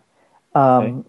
I mean, you don't or or or um, even switching devices. Um, where where for example a lot of games you can play on multiple devices and you will save state in one and then pick up another you know save it in your ipod pick up your phone continue playing. Um, all th- these kind of things at, at very large scales seem trivial but they're they're they're very hard to get right. And you can't you can't really have a lot of latency in in those cases. Um, so it goes beyond just your sim- simple shopping carts. Mm. Um, uh, I'm trying to think. Uh, I mean, there's and then there's there's also you know like I say Riak CS, which is great for like asset storage. I mean, people store videos and images. Um, as long as your values are small, you can store anything in Riak. Like I said, its um, values are opaque, so a value could be an image. It's just base 64 encoded whatever. So you could be just small thumbnails if if you'd like. Um, although I would recommend CS, but you could even use regular Riak as long as your your your values are are bounded. Um, mm. But if they're unbounded objects, then yeah, just just you know CS is is a, is a good option. Cool. Mm-hmm. Okay. Um, well, the last one is a graph database, and mm-hmm. that's Neo4j. oh yeah, I love so, Neo4j. Yeah, isn't it just social networks? what it's, else? It's it's not. So that that's the interesting thing is, um, it's it's sort of like relational databases. Uh, it's it's much more like a relational database in the sense that the relationships between values are as important as the values themselves. Um, this isn't really true for other NoSQL databases, largely because you kind of denormalize them by design. Um, like, you know, we talked about document data stores and key value stores and even column oriented stores. Um, but when you have a graph data store, uh, you you can kind of get the best of both worlds in the sense that you have the flexibility of normalizing or denormalizing as much as you want. And you can then join values effectively by graph walking. You walk the graph. And, and what I mean by this is you, you start at a node and then your query is okay, from this node, find everything that matches this criteria. And the criteria might be okay, uh, find all nodes that are adjacent to this node. That's sort of the simplest case. Mm-hmm. Um, and that would be like a social network. Say, just find all friends. But you could be find all friends of friends. So do so walk out two nodes out. Um, and you can filter as part of the, these queries as well and say, okay, find all friends of friends that graduated from this university, assuming that that is that that data is in the graph somewhere. Um, find all friends of friends that went to this university that themselves have a friend named Jeff. I mean, you can you can just keep building these like ridiculously complex queries um, with the, something that you didn't necessarily think of in advance. Now, I'm I'm using social network as an example because it's sort of the easiest case for people to wrap their heads around. Mm-hmm. But there are a lot of things that you can use graphs for. One of my favorite ones, because I'm I'm such a nerd about uh, language and words, is um, you can you can have a graph based thesaurus, and you can weight. You can your your graph can be weighted as well and says how close is this other word to this according to some weight, um, and you can look up. So some some word like little and say, okay, uh, what's a similar word to little? Well, small is similar to little. Um, and that's that. You could also have antonyms connected and say, okay, uh, big is connected to little, uh, but its edge will will be labeled as an antonym. So if you're looking for antonyms, just do one step out. You know, just find the adjacent antonyms to find all the antonyms. And it's a very quick lookup. I mean, because you, you, have to think once you found that first node, which you can just index. I mean, that's a straight straightforward lookup. Find find the word little, hmm. and then um, find all of the adjacent words to this. Now, imagine doing this in a relational database. Um, it would actually be a kind of complex because you would have to replicate a graph in a relational style. You would have some table called words, for example, and you might have a join table that links um, a word to another word in some way, whether it's a synonym or antonym. Mm-hmm. And now the way to find those synonyms or antonyms is to do a join from the word table to the join table back to the word table.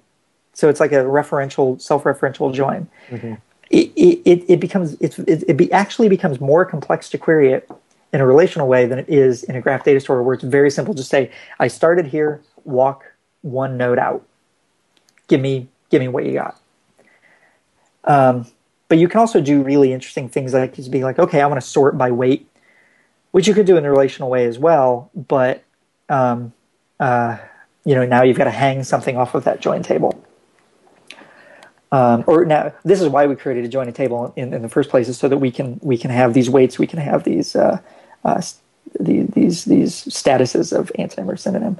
Yeah. Um, so there, the sort of argument for Neo4j, and this is something I said in the book, and it's something I've given said in many talks before, is it's a whiteboard friendly uh, data structure if you can draw it on a whiteboard, you can just model it directly in that way and you're done.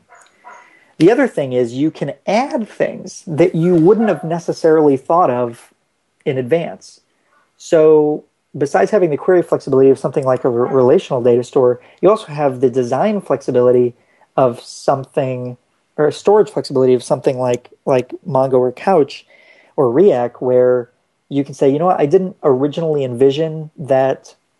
Um, let's say that my our giant thesaurus graph might we might also decide to create a subgraph of books that contain those words. And the link might be a count of how many times that word appears. And so again, really simple lookup. You know, I, I have the word best, say, okay, you know, what what books contain the word best? I'm sure it would be a lot. The best of times, the worst of times. It, it would be it would be a lot of of books, but it would again be a very quick lookup. It would just say, okay, one one step, find all the adjacent values. Um, so, I mean, it's something that you wouldn't have necessarily designed in your system up front, but it's something that you could add later. Yeah. And the final thing that I think is really interesting is just the graph algorithms that you can do.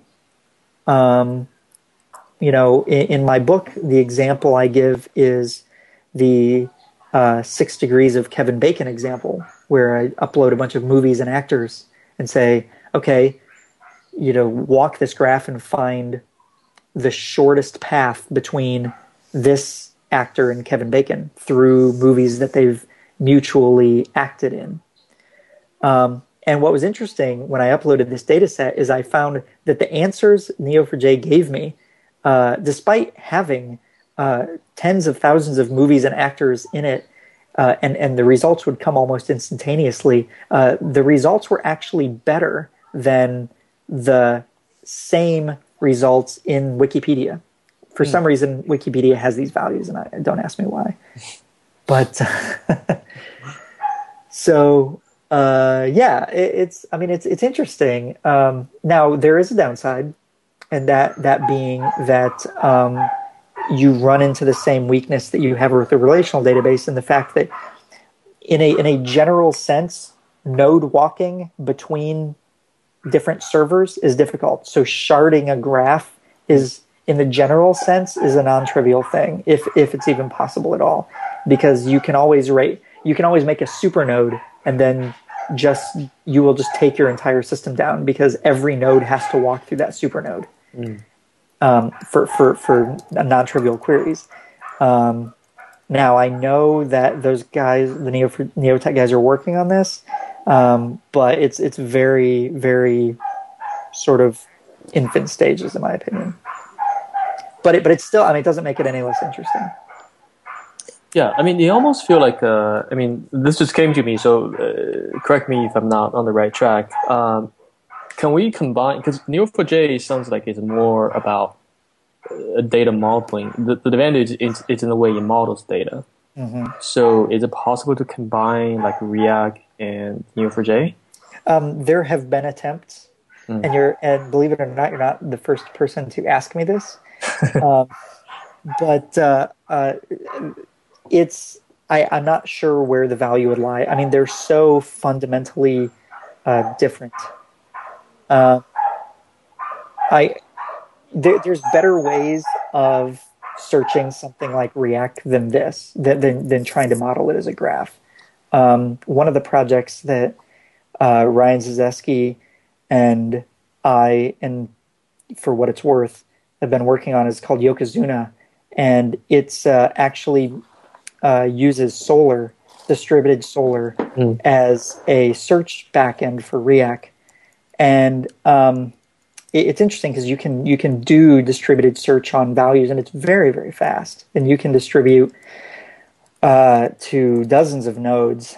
Um, I'm not sure what the largest test has been so far. I mean, it's still an alpha, but uh, uh, it's it's it's definitely um, uh, uh, interesting because you can you can query on random, not random, but you can query on on um, data in a much more versatile way than simple key value lookups or even um, secondary indexing. So, um, anyway, I, I, I, the, the only reason I bring it up is because uh, there there's just different ways of tackling the query problems of a key value store. Mm. Okay. Yeah, the other use case for graph database is uh, I feel like it's very natural for things like uh, like decision making trees because mm-hmm. you know that is a, a tree is basically a graph. Mm-hmm. Um, so a lot of the artificial intelligence set of problems would be be really good fit.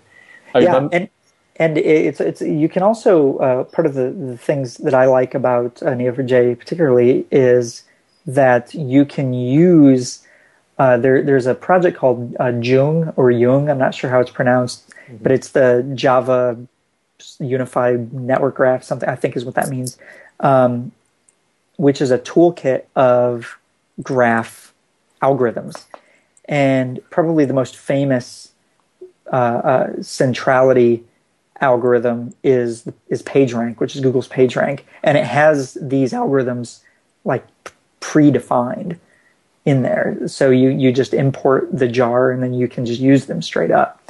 Um, and I think that's pretty awesome because you can make your own little tiny search engine that way. mm. uh, and and find you know in, in a very Google style way. I mean, Google doesn't use PageRank anymore, uh, but uh, uh you you know a Google style for smaller data sets, circa um, you know 2004. Mm. Um, and, uh, and, and I, I, should say that you know I, I, don't want to give the impression that Neo4j can only handle small data sets. I mean, it's, it's it can handle billions of nodes and billions of edges. Uh, you could model Facebook on a giant Neo4j server. Um, th- theoretically, I mean, according just to, to, to node and edge count.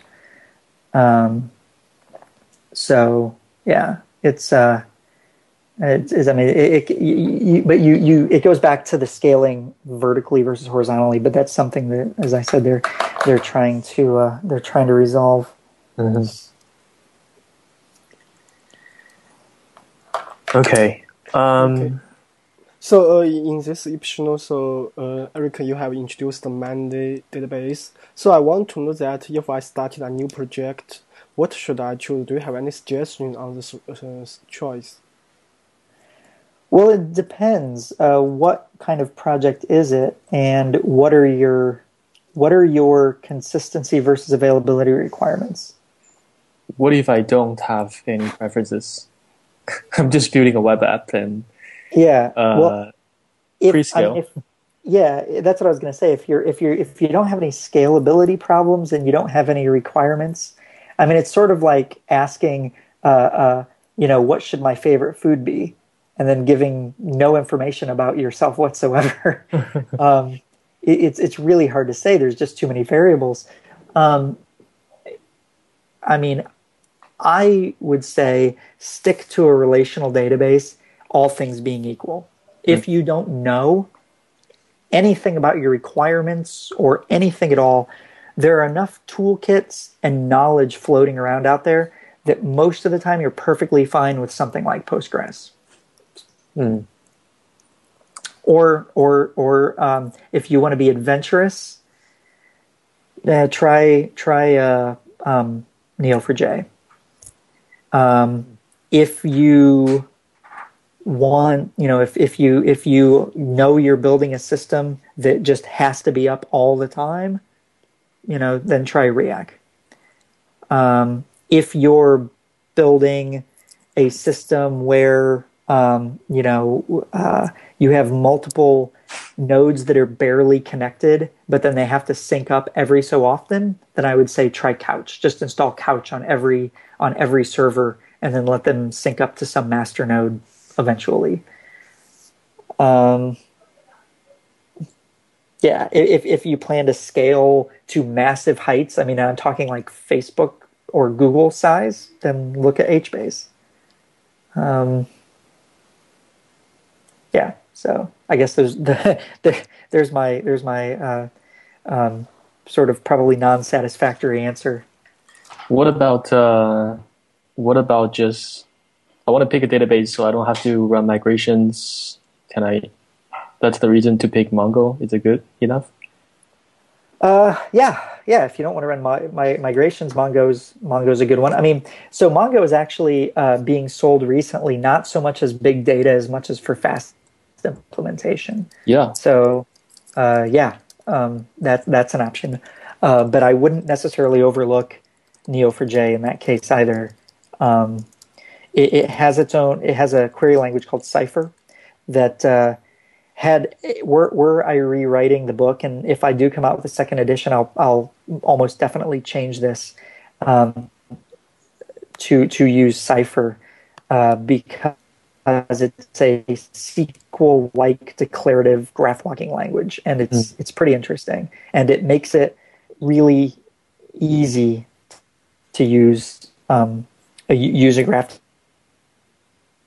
data store without having to write code in the way that you have to with. I mean, Gremlin is it's declarative, but it's still effectively code. Mm. Uh, yeah, I think that's all the questions. Um, cool. Okay, let's let's get to the let's get to the last phase of this, oh. episode, uh, which is picks. Uh, so picks is basically Eric, if you're not familiar, just uh, where we invite uh, the the guest to share to share something interesting, you know, something you have been doing or you you you came across with that you want to just share with our audience. Sure. Um, geez, something interesting. Uh, so recently, um, I was uh, accepted to be on the Google Glass Explorer program.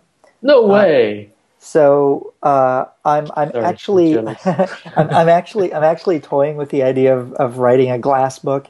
I don't know if I have the time, but uh, uh, uh we'll see. But but I've been enjoying uh, researching it, um, and just so so originally the the announcement from Google was we're only going to have a web based only API uh, and it's called the Google Mirror API. But uh, at Google I/O uh, last week, or maybe it was two weeks ago, um, they announced that they're going to have a native SDK so that you can run native Android apps because Glass actually just runs a version of Android. Um, and I think that's going to be pretty amazing. Uh, I'm really excited about this. Somebody has already made one of the first Android uh, apps called Blink where you just blink your eyes and it'll take a photo. Uh, wow. So yeah, so I'm I'm really excited to get to play with this, and uh, yeah, we'll we'll see what pans out.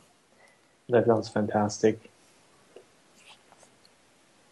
Okay. Um, well, my pick this week is uh, I'm actually reading a book. Uh, it's by Nassim uh, Nicholas Taleb it's, he's the author of Black, the Black Swan. Mm. Uh, it, I think it's more well known.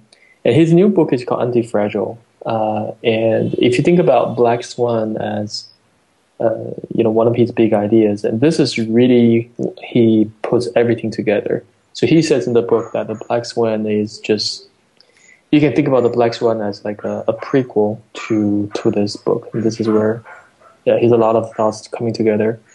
And uh, the, the the the big idea for this book is he claims that the the opposite of fragile is not robust right? So the opposite of fragile is something that gains from disorder mm. something gains from uh, chaos. And th- there is no word in english or any other other, other language that you know can expre- express this concept.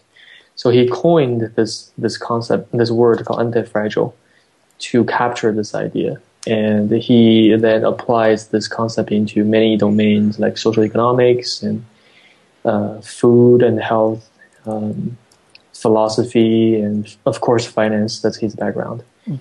So it's pretty. It's been pretty amazing. I mean, you kind of. I feel like it's it's it's going to be one of the more like door opening type of mind expanding books. What's an example of something that's anti fragile? Um, you know, for instance, rumors, right? So the more you want to suppress rumors, mm. the more they will spread. Interesting. Uh, so uh, he, he actually uses the example of uh, like the Hydra, where you cut off one head and the two heads will come out. So it, it will be basically like if you say something is robust, that means it will resist uh, chaos, it resists change, right? So at best, it will not change, right? Uh, but anti-fragile, anti-fragile is something that if chaos happens, it will become it will become more robust. Um, wow. Yeah. So uh, this is like this is a concept that never even not in the language. It's not even the discourse of uh, uh, yeah, in, in any of the domains. So he he opened this door. I think it's it's it's a fascinating book. Cool. Uh, and it's funny because you know the philosophy when he talk about philosophy in this it's it's very much like reading Tao Te Ching. You know? Yeah. Because the more the more you try to basically the more you try to impose structure the more you try to control things then sure. uh, yeah the right. the less it is right. it the, becomes more fragile. the Tao that can be named is not the Tao. Exactly. It's awesome yeah, so that's that's my pick. Ding ding. Okay, uh, basically I have no picks related to something interesting this week, but I I have um, watched the two videos recorded with, by Hashlock with Eric, and I think it's very good. So I will recommend our audience to watch that, and they will know be better background about this episode. Yeah, awesome. yeah. I was uh, I was in the audience. Which one was this? Which talk is this? This is the talks in the Hash Rocket. Uh, oh, that yeah. You have you have two with your interview interview. Ah, yeah, yeah, yeah, yeah. That was the last time I gave that talk. Um, oh, one one thing uh, I, I, should mention too is I just released a book um, a couple weeks ago Mm-hmm. It's uh, on littleriakbook.com. Mm-hmm. And it's just a short, like 60 page book that explains Riak and it's free. So awesome. Awesome. That's awesome. So, I'll make sure to include that in the in the notes. Cool. Sure. Okay, Eric. Um, well, thank you so much for taking the time to talk with us today. Oh, it was a blast. Thanks. Yeah, it was. It was wonderful. It was, it was great uh, conversation. So, uh, think uh, you know I, I learned so much more about database from from this interview, and I hope our audience will as well. Great. Appreciate it. Yep. Okay. Thank you. All right, guys. Thank you. Take care. Take care. Bye bye. Take care. Bye.